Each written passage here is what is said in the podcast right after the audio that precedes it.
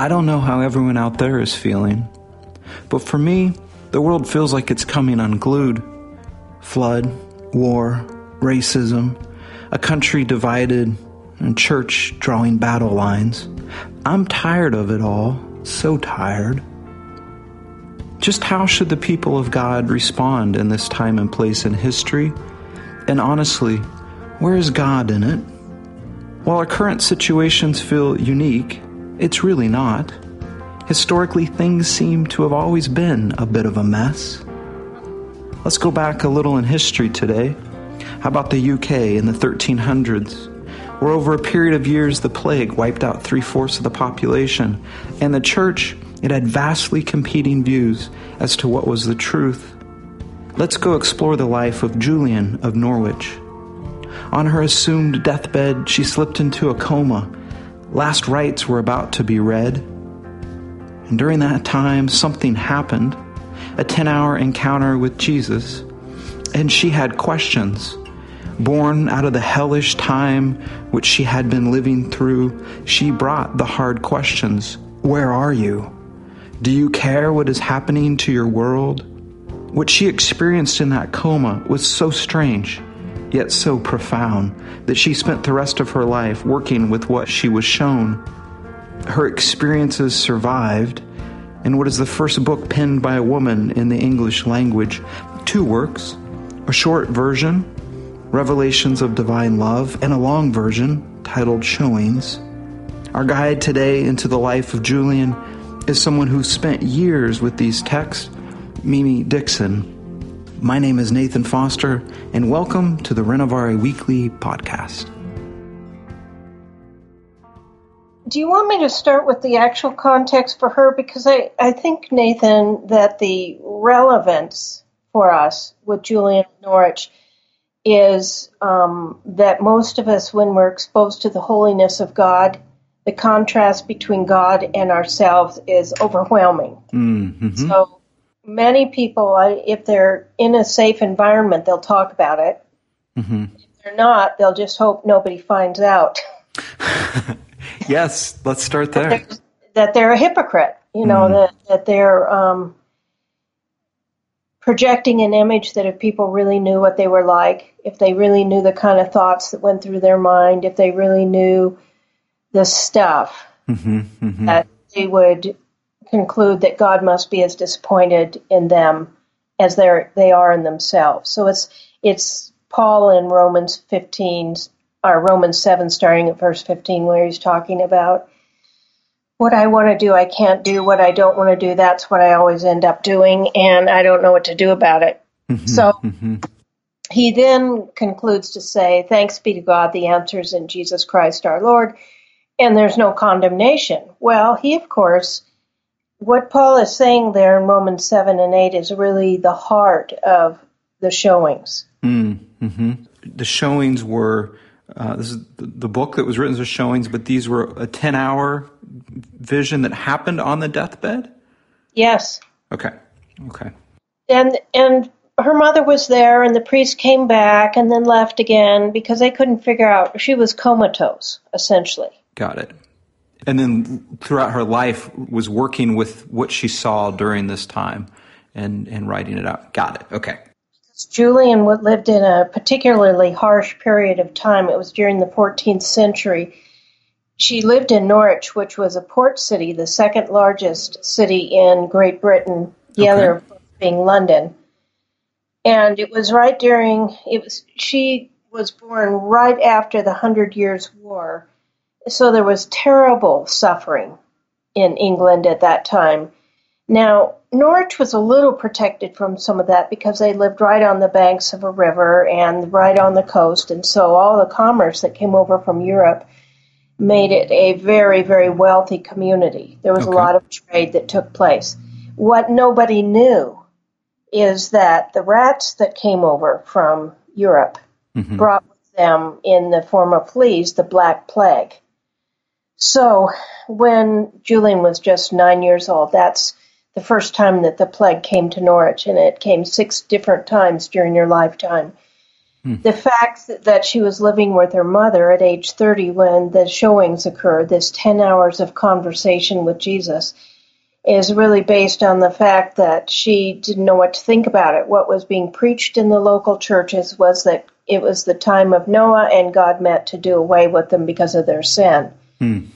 So there was a lot of fear. There was a thinking about God as being vengeful and dangerous, and that He was just going to wipe them out. So it was a very, very difficult time. And So the culture of her day, the religious culture of the day, said, "This is the plagues have come. This is it. We're getting wiped out."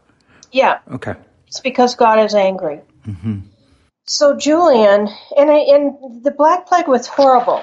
It- people would start swelling up, and their skin would turn black, and in a week they'd be dead. So the streets were piled with with people. So in it lasted. The first epidemic lasted three years. By the spring of 15, 1352, when she was nine, 50% of the population in England had perished, and in Norwich the population was much higher. Three quarters of the population of the oh city goodness. were simply gone.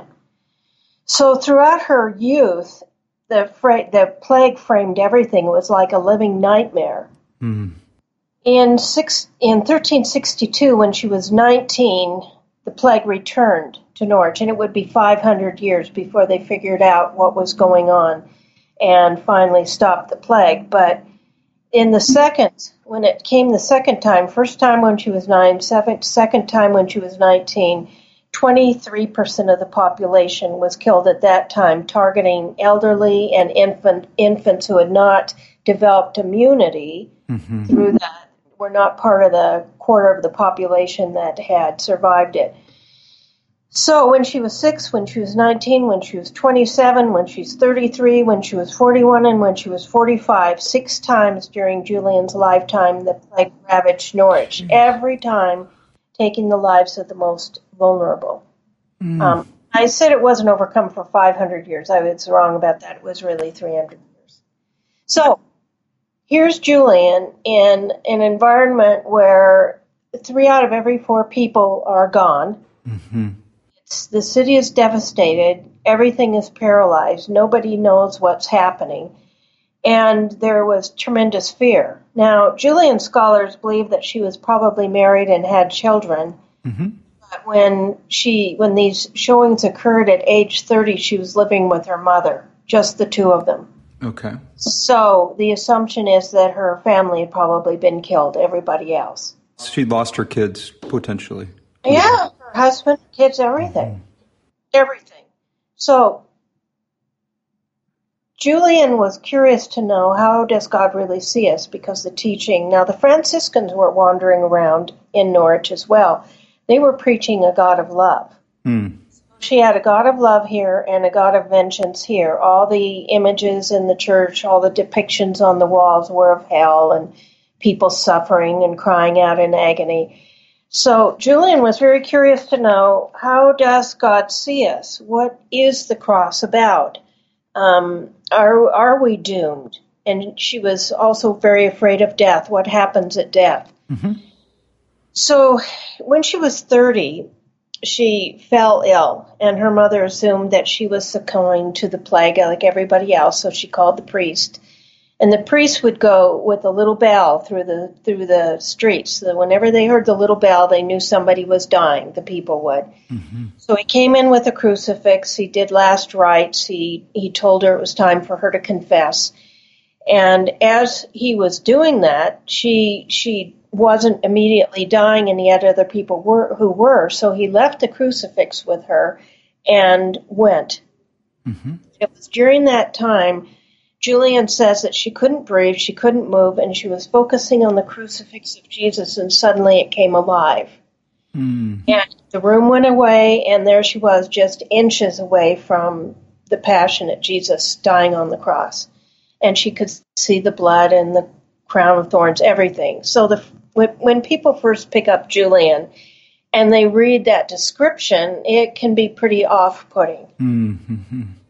What Jesus was doing, though, without saying anything initially, just looking at her, they maintained eye contact as she watched him um, be desiccated like like a grape becoming a raisin, all the life draining out of him, and he kept looking at her the whole time as she watched him dying. Um, Th- this is the vision she had on her yeah, supposed that's, deathbed. that's where it started. Yeah. Okay. And then Jesus said to her, If this weren't enough, I would have suffered more for just you. So the way that it opens, this is where the showings, um, when people look at that, they say, "Ooh, that's very graphic." But if you continue on, the question that was in Julian's mind and the the heart of the of the showings is about sin. How can God stand us? And what about all the effort that we make to try to be different, try to be better, to try to be sorted out, and it never works? Is God disappointed in us? Will we be eventually condemned to hell, mm-hmm. which was the specter that was hanging over Julian all the time? Now, my first exposure to Julian was when I was on sabbatical in England, and I spent two weeks just reading and rereading and rereading the showings. I had a spiritual director. I was in a hermitage, so it was a, it was an isolated situation. And my spiritual director talked to me about what I was experiencing as I read Julian, and my I felt like I was sitting in on this intimate conversation between Jesus and Julian, and she was asking my questions, Mm. and she was she was communicating my dismay. Mm-hmm. And so everything that was happening between Jesus and Julian, I felt like it was I was part of it. I was sitting there and I was she would ask a question and I'd say, "Me too." so it was very personal. I wasn't just reading an ancient document. I felt like I I was pulled into this space, into that same quiet isolated space that hmm. Julian and Jesus were in and they just moved over and made a place for me to sit with them and I and I listened Mm. and wept and questioned how what Jesus was telling her could possibly be true. So the whole thing about the showings is it's um, it's dealing with the question of unworthiness, and for anyone who's who's and all of us as apprentices of Jesus, when we're drawn into the presence of the holiness of God, we're undone. We're like the prophets in the Old Testament who throw themselves down and say, I unworthy, unworthy, depart from me. I, I I can't be in your presence. This is going to destroy me because of my unworthiness.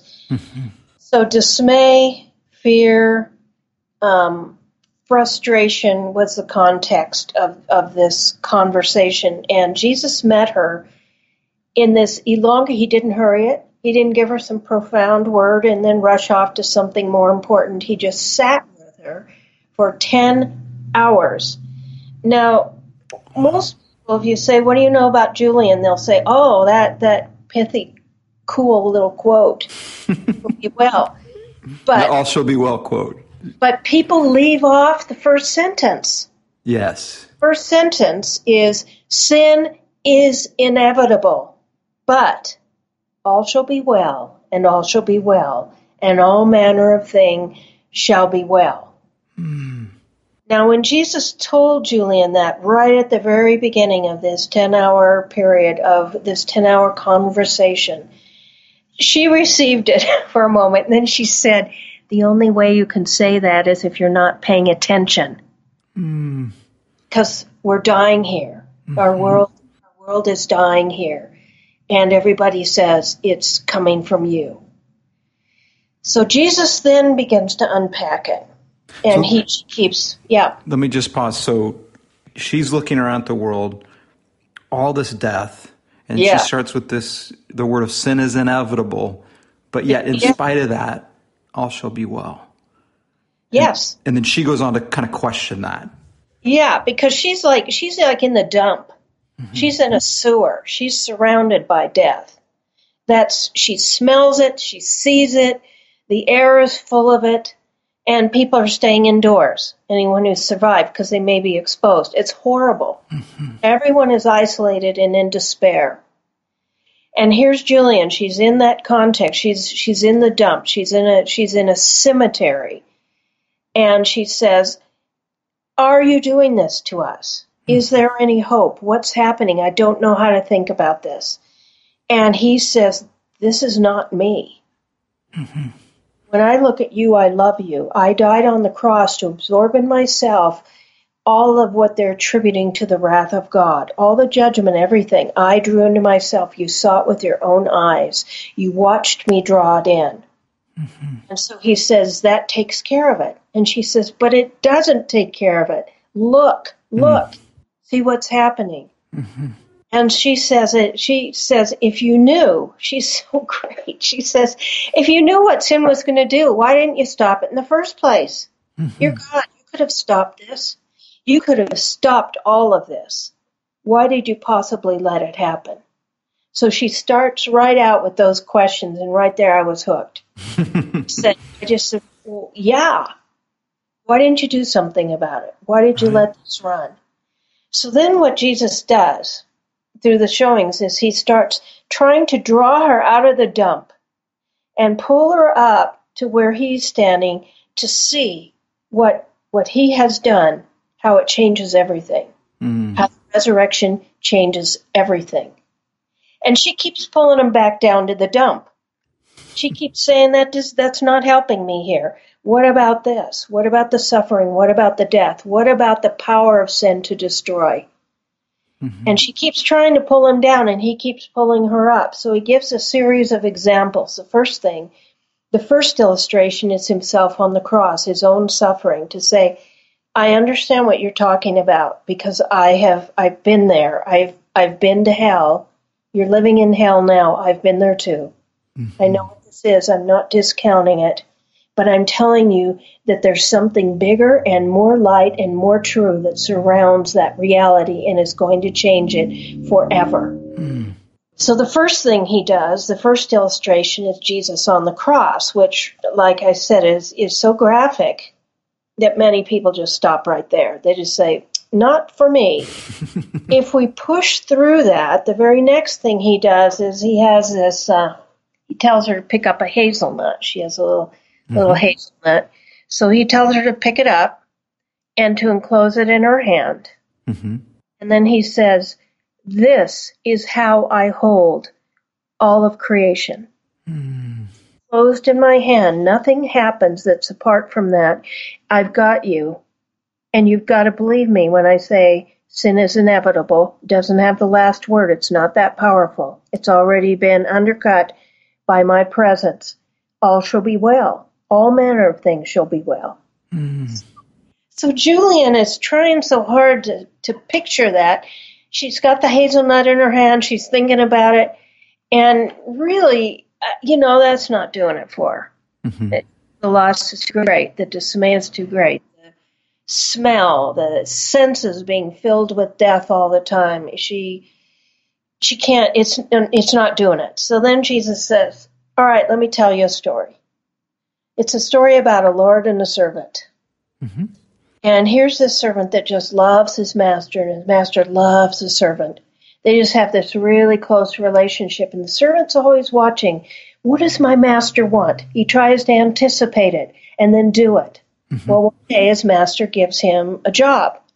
So the servant rushes off to do the job and he's he's running so fast because he's so eager to please his master that he doesn't see it and he falls in this hole, a really deep hole. Okay. He's hurt.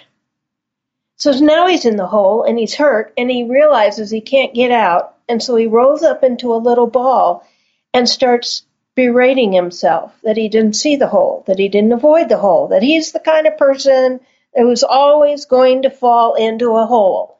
Okay. And if you're a better person, that would never happen. He's filled with dismay. And Julian says there's seven things that he's feeling while he's down there in the hole. Meanwhile, he's so occupied with his with himself, he doesn't see that the master has run to where he is, and now the master is leaning over the lip of the hole and looking down at him, full of compassion. Are you okay? Mm. But he can't hear it because his, his head is full of his own voice, berating himself. Well, anyway, Julian saw that in short version. She took notes about it.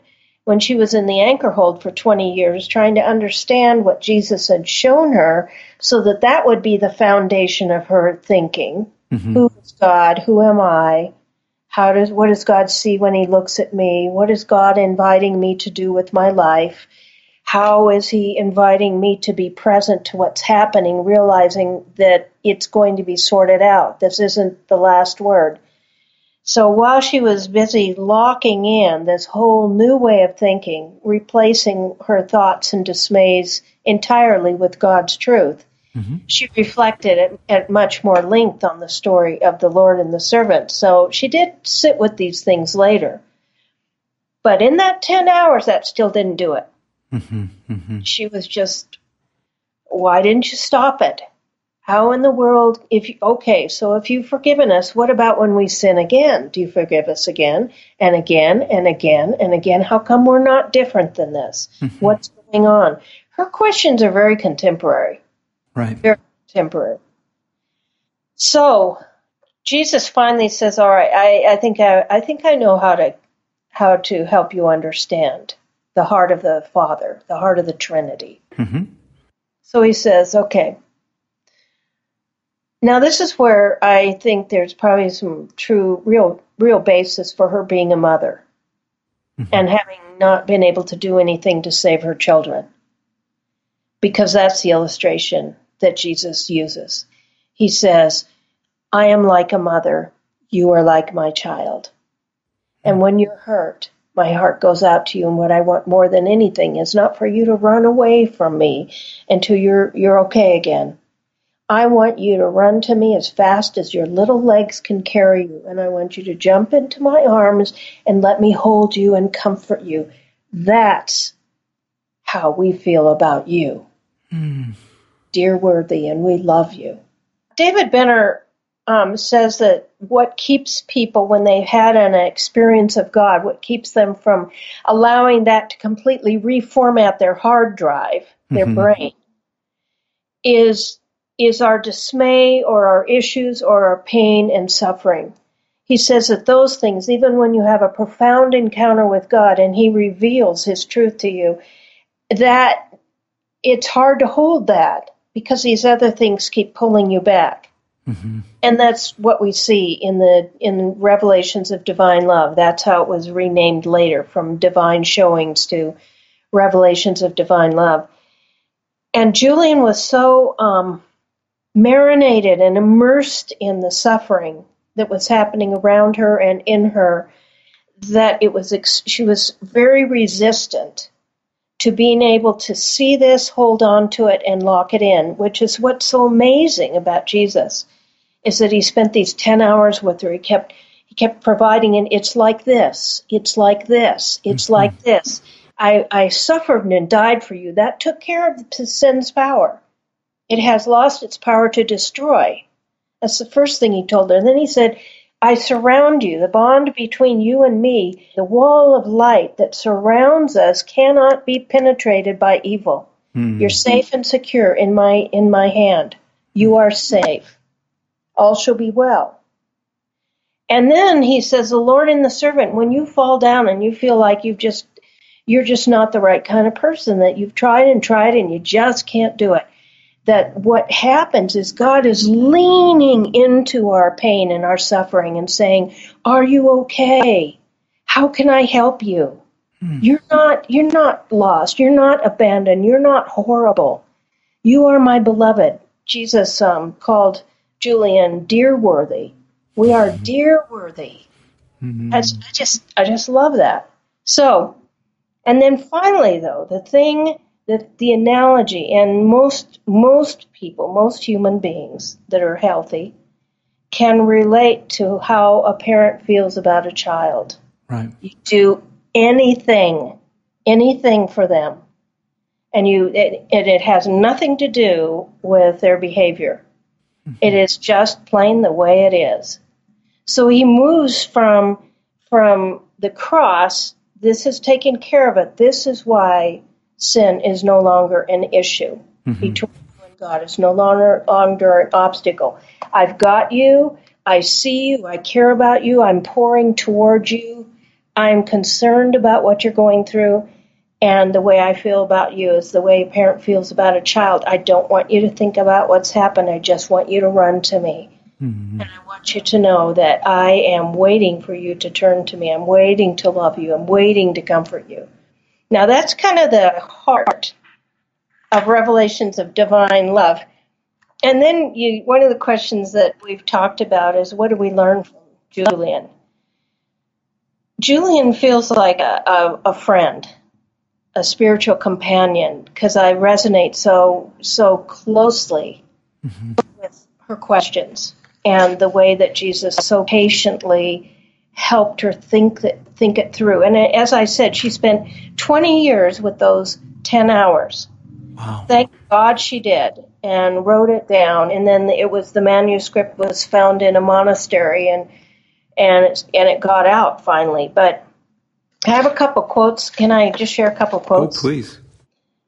The cause why we are so troubled with these sins, she writes, is because of our ignorance of love. To this knowledge we are most blind, for some of us believe that God is all power and able to do all, and that He's all wisdom and knows how to do all, but that He is all love and will do all. There we stop. Hmm. This ignorance is that which most hinders God's lovers. There persists a fear that hinders us because of paying attention to ourselves and the sins we have done in the past. We do not know how to despise the sin of self hatred as we do others' ends which we recognize. That's good. That's pretty powerful. And then here's a couple other things Jesus says to her about about sin. He says, Without warning, thou shalt be taken from all thy pain, from all thy sickness, from all thy distress, and from all thy woe. And thou shalt come up above, and thou shalt have me for thy reward. And thou shalt be filled full of love and bliss. And thou shalt never have any manner of pain, nor any manner of sickness, nor any manner of displeasure, nor any lack of will but always joy and bliss without end. Why then should it bother thee to suffer a while, seeing that it is my will and to my honor? Hmm. Let me be all thy love, my dear worthy child. Occupy thyself with me, for I am enough for thee, and rejoice in thy Saviour and in thy salvation. For all this life and this languishing that we have here is only a moment. And when we're taken out of pain into bliss, then the pain shall have been nothing. Wow. Of course, it takes us right back to Romans 8. Hmm. So then she concludes by saying, It is God's will that we accept His promises and His comfortings as broadly and powerfully as we can receive them. And he also wills that we accept our waiting and our distress as lightly as we can take them and pay no attention to them. For the more lightly we take them and the less value we place on them for the sake of love, the less pain shall we have in experiencing them and the more favor and regard will we have because of them. Mm. So she's being shown this picture, I mean, essentially of eternity and that yeah. all the suffering, all the mess that's around us, it's a, it's a split second. Hold on. Yeah. this will feel very small soon, uh, even though it's all encompassing. Uh, yeah, it will. Um, then the pain shall have been nothing, she says. Now, Paul says that. He says that we can't compare the suffering now in, in Romans 8 to, to what will come later.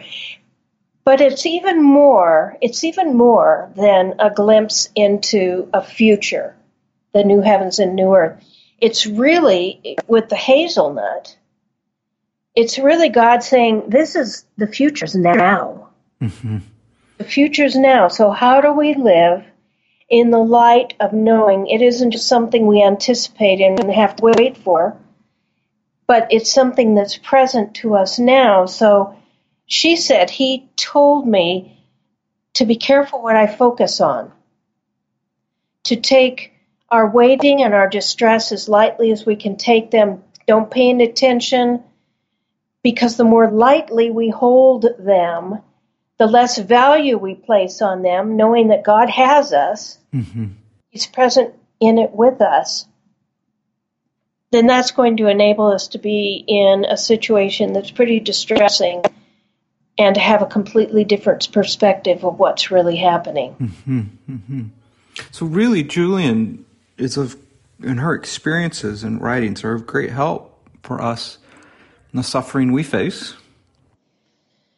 Yeah, because she's dealing with the questions that, that everyone does, looking around and seeing at the world, what's going on in the world, and international threats and everything that's happening. Mm-hmm. Um, it, there's a tendency to wonder where is God in this? If God can prevent it, why doesn't He? Mm-hmm. Mm-hmm. And the message that Jesus gave Julian is I am not somewhere else. I'm right there and I'm leaning into it and I'm present to you in it.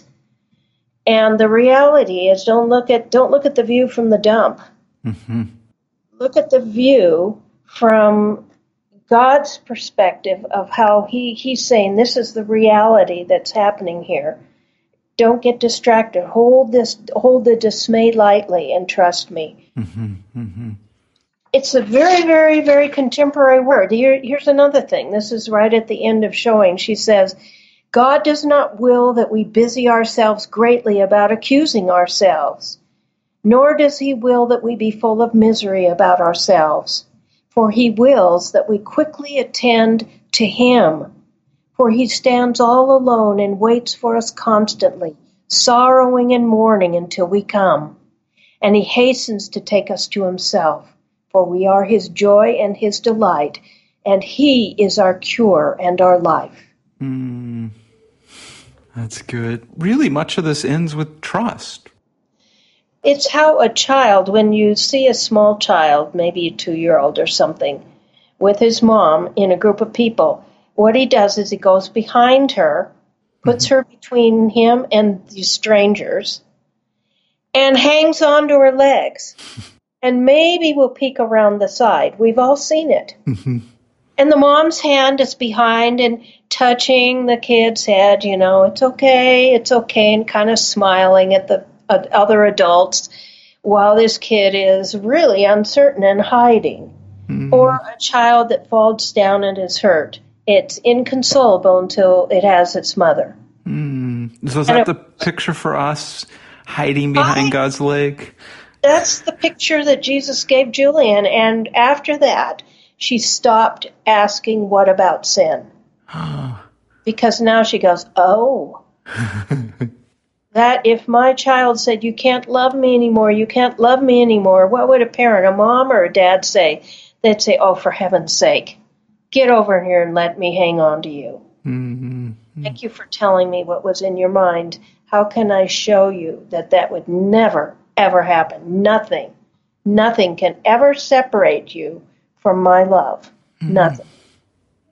Which, of course, is where Julian's showings are right there in Romans 7 15 through the end of Romans 8, Romans 8 31, or whatever it is. It's all there. It's this doxology of Jesus saying, If you only knew, but the Father and Spirit and I have given you an analogy that you will understand. Mm-hmm. We have created parents with children so that you would understand our heart. This is how we feel about you. Mm-hmm. And that is the heart of the revelations of divine love. That's the message of Julian. Mm-hmm. Run to me. Be like a child, just run to me.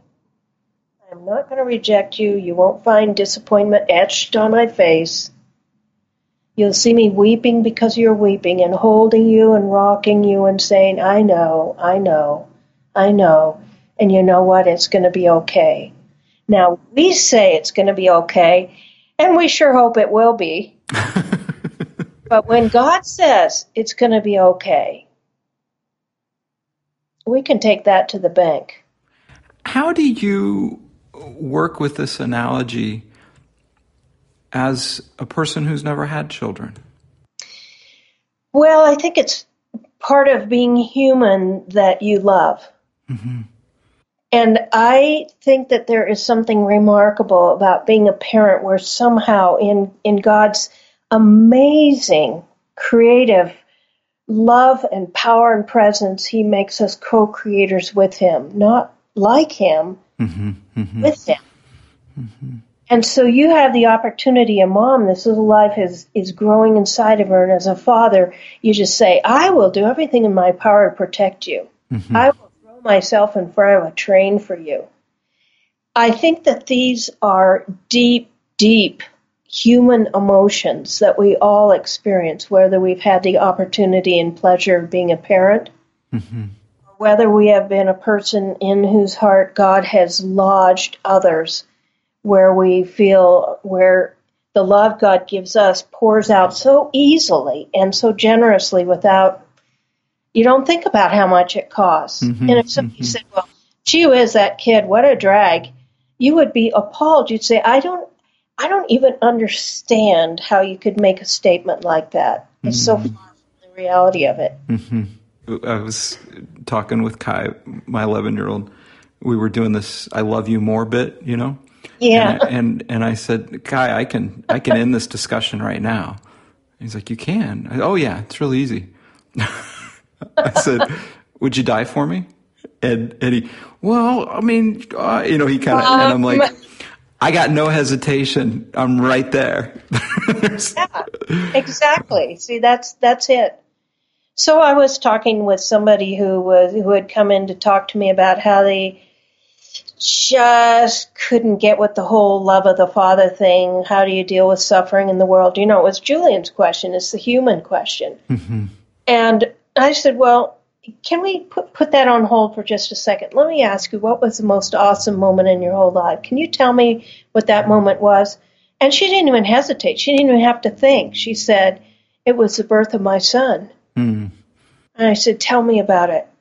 And she teared up and she talked about holding him in her in her arms for the first time and looking into his little face and and counting his fingers and they were so tiny. She said, I, I can't even begin to express to you how I felt. She said, I had some ideas about what it would be like, but I was so surprised how visceral it was and how I just thought I would do anything mm-hmm. for this little person. I would do anything. She said, "I it, it's unlike any other form of love that I've ever experienced ever." And I and I said, "You're never going to forget that, are you?" And she said, "No." And I said, "How old is he now?" Of course, I knew. And she said, 13. And I said, "Uh, huh it's a good time to remember that." and she said, "She said, but you know what? It's never really gone away." hmm And when I look at him, even when he's doing stuff that I just think, oh, brother, where'd that come from? This is not who you are. She said that, that she said, that's funny because I often will say, I know who you are. And I don't think you have to worry about that because you're dismayed. You know that's not who you are either. Right. And so I said, now let's get back to your question about God. And her face clouded over and she frowned and she looked confu- confused and disconcerted. And I said, Your Abba, your daddy, feels just like that about you. Mm-hmm. And she, she was frowning. And then she started thinking about it. And she tilted her head. And she said, I had never thought about it like that. It makes so many things clear. Mm-hmm, mm-hmm. What would you say to people who one did not have parents that give them a frame of reference for God's love, or who've not had kids and don't have that frame of reference in the same way? It just doesn't feel beyond beyond my grasp to imagine that. I know that people have had terrible experiences with parents who were wounded and who had never experienced a love that they in turn could pass on to others. But one thing that I'm absolutely sure about our Heavenly Father and, and our Lord Jesus is that they find ways, which is so powerful about showings, they find ways to break around those obstacles and cause the cause their love to flow into our lives. And so it's the, it is it's the attitude of saying what you want the most is what God longs so much to give. Mm. He wants us to just come home Mm. and to uh, to allow those obstacles or that insecurity or those um, grievances to be removed. And it's it, it is possible. There's a terrible freedom in choice. Um, one of the most profound books I think that addresses this is C.S. Lewis's The Great Divorce, Hmm. where group of people who are living in hell have the opportunity on a regular basis, if they choose, to take a bus into the foothills of heaven Mhm. where they are met by people they know, people who are now people of the light, people of the kingdom.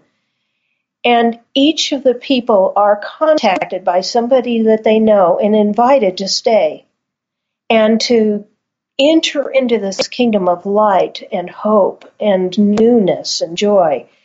Every single one of them, but one, present a grievance for why they would rather live in the freedom of hell than in heaven where God is in charge because they don't like him. Yep. So we we acknowledge that we can hold on to a grievance and demand to be heard, as Job started out doing in um, his book and with his lament, having lost so much. But the movement is toward God finding. He, I think, he is in an extended conversation with every single one of us Mm. just like he was with Julian. He's in an extended conversation. And he's inviting us to shift our attention away from our grievance to be able to receive what he longs to give. So, you know, it's Julian's temptation, I, I guess, is part of my answer to this. Julian's temptation was to focus on what she'd lost. And Jesus was inviting her to, to enter into the God who was longing to surround her with hope and light and bring her home. Mm-hmm. Now tie this in for me because this was so much more than Julian having some questions answered and having a kind of emotional experience or knowledge, but tie this into formation and how these experiences helped shape her more into the image of Christ. So that's a good question because Julian was already had a habit when before she fell ill of going to church. Mm-hmm. And because she was so familiar with what the teaching was, we know that she also read scripture.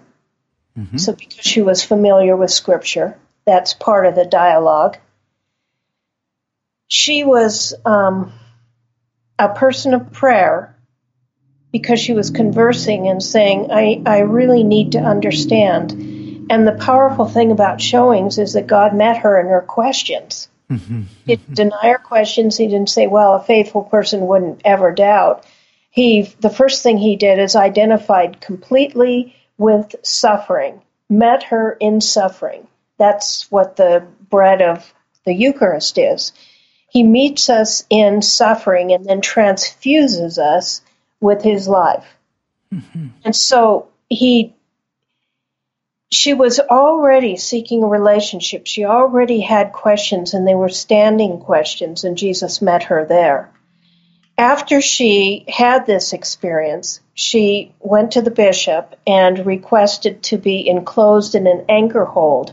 Now there were two um, convents in Norwich but she would not be eligible to be in either one of those had she been married. So that's another thing that leads us to think that she probably had been married and had lost her family. When you say an anchor hold, An anchor hold is a little building that that was built onto the side of the church in town, the Catholic church in town. Okay. It had a little window into the chancel area so she could participate in worship and she could participate in the sacraments. She could receive the sacraments. Mm-hmm. There was another window that opened up to the street so that people could come by and talk with her, and she lived out the rest of her life in there. She did not leave the anchor hold. Mm-hmm. She spent her days praying.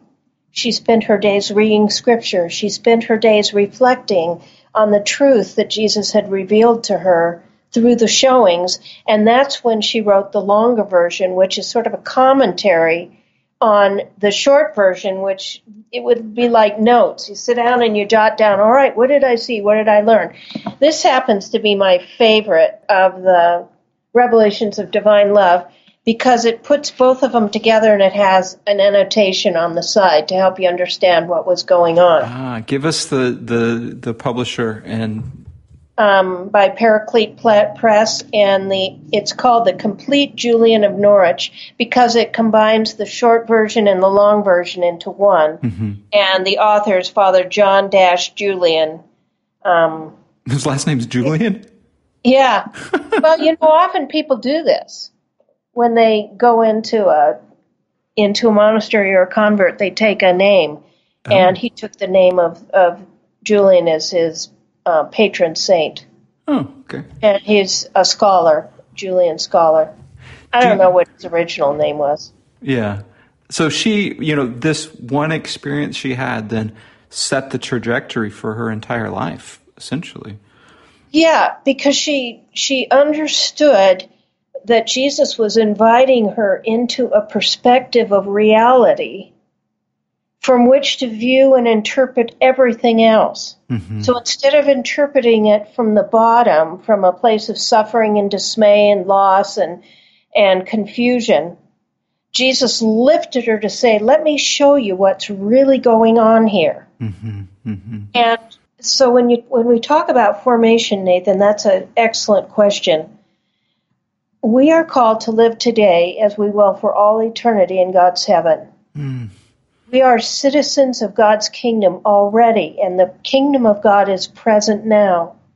So, what Jesus was helping Julian to do was to frame all of her experience the questions, the suffering, the death, the hope, the life, the relationships, the love all of it in the context of God's kingdom that's already up and running. Mm-hmm. So, what does it live, look like for us to live as free people in Alcatraz? Mm. you know? So here we are in prison. We're wearing the orange suits. We have a number for a name. And now he comes to us and he says, You are my beloved. You are a citizen of the kingdom. You have a name. Mm-hmm. Now, go live there in that knowledge. Mm-hmm. Knowing that all of this is was within the, the scope and the grasp of God's abiding eternal love and his redemption how can God redeem your cell right there? And how will that change the relationships with the people around you? Mm, that's good. So that's that's a way maybe to think about it because we're not off Alcatraz. We will be at one point when all of that will just be a memory, if anything. Mm-hmm. But currently, we are living as free, redeemed people of the light in very in a very dark place. Mm-hmm. That reality, uh, Paul calls it filling up the suffering of Christ. Mm-hmm. We're, we're now colonizing. We're establishing a colony of God's kingdom right where we are. Mm-hmm. Do you see indication that in the midst of this horrific environment Julian was in, that she found joy and found a way to live into these pictures and the mystery of God's love? Well, I imagine her sitting in the anchor hold for 20 years, writing, mm-hmm. taking her notes, the initial notes, and then praying about it. And Jesus continued to unfold the meaning in it. Mm-hmm. So I imagine her getting up in the morning and and going to the window to the church with the people that came to worship and, and with the officiant, the priest, and worshiping and praying and singing and listening to the words of the day, receiving communion through that little window, going back and spending time next to her, her bed in prayer, and thanking Jesus for his mercy and love. And then going and sitting by the window, and people would come by and they'd just say, this is what's going on in my family right now, or this is what's happening with my spouse, or this is going on with my business. Where's God in it? And Julian would just smile and say, right in the middle of it. Because he feels about you the way you feel about the people you love. and you'd do anything for them, and that's how he feels about you. So she would talk about scripture and she'd give hope. It all poured out. She didn't just sit in this little room writing for 20 years. She was communicating hope and peace and love. And one day, when the manuscript was finally complete, she passed it out the window to some trusted person, and they carried it away. Mm. And at that point, she just said, I release it. May this be a blessing to someone else as it's been a blessing to me. May it bring light in the midst of darkness and hope even in the midst of tears. Ah, oh, that's so good. That's so good. So formation, formation is is learning to watch for and be alert to epiphanies where God is present right now, and we practice that. And the disciplines, the practices, are ways that we that we focus our eyes, as Jesus told Julian, on what He has said is true, and we hold the questions lightly. Mm-hmm. So we pray and we spend time in Scripture and we talk with one another the way that we are here today. And we say, This is what I am struggling with. This is what He has said. And I'm asking Him for the grace to release my attachments to those things so that I can inhabit this space of, of hope. That's great. I, I love this picture I think it's so relevant for us of the anchor hold. One window we're going and receiving and being filled up, a space where we're diligent with prayer and study, and then another window where we give away. Yep, mm-hmm. pouring out. Exactly. So I, I, for me, Julian is, she's got it going. You know, she's she's a picture of um, what does this look like to be alert and aware to what alert and, and attentive i guess to what god is doing and to be a beacon of hope mm-hmm. i think great. a lot of people came by julian's anchor hold and she was not isolated from humanity she was still part of community mm-hmm. she was in this place as you just said kind of standing in the gap between the grace and mercy of God pouring out and being able to put words around that for people in a culture where people were afraid of God mm-hmm. and didn't think that God thought very much of humanity at all. She helped people understand that the opposite is the truth, that He's pouring into us, He's leaning into us, He's running after us, He's waiting for us he loves us. Revelations of divine love, not divine wrath. Mm, it's great. Well, Mimi, thank you so much for your sharing your study and learning experience with Julian. Uh, it's very helpful. Thank you, Nathan. She's a friend to us all. Can I pray for you? Heavenly Father, Lord Jesus, indwelling Holy Spirit, thank you so much that you just wouldn't put up with being separated from us, and you won't put up with it when we think in our own hearts or minds that we're separated from you somehow. That you're the kind of person that just keeps looking for us and running to us and calling to us and reaching out to us and holding us and reassuring us. Thank you that there is absolutely nothing that we need fear. Thank you that we are completely enclosed in the circle of your life and your love, and that nothing at all can get in to harm us or pull us away. Thank you that your love is one that already is part of our experience and that we'll have all eternity to enjoy this increase of our capacity to experience more and more of you. And Lord, right now, we're aware that this is the only chance that we have to do something that's going to cost us. This is the only time that we're ever going to be in an environment where it's hard and where we cry and where we wonder and when we, where we question.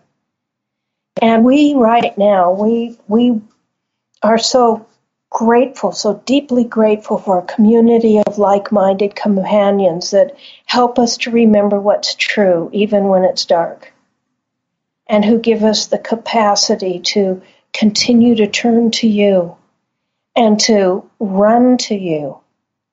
So, Lord, we would be people of freedom, people of light, people of hope in this world where we live, that where it seems like it's getting darker every day. We feel like this is our opportunity to to live out the reality of our commitment that you are enough and that we all we want is you. All we want is to be part of your kingdom purposes. So Lord, give us the courage, even as Julian prayed for, the courage to live these days in the light of what we know is coming. May all we do honor you, for this is the cry of our heart. We pray all this, Jesus, in your name. Amen. Well, there you have it. I so love learning from Mimi. As Mimi mentioned, Julian's short version is titled Revelations of Divine Love, and the long version is simply titled Showings. These are tough texts, they take patience, but mm, good stuff in there. Mimi has been the pastor of First Presbyterian Church of Golden, Colorado for the last 32 years and is a member of the Renovaré Board. There was a particular Julian quote that's been sticking with me for almost a year.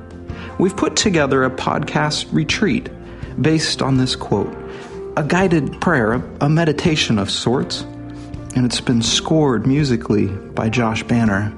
We're releasing this next week and so excited to share this with you.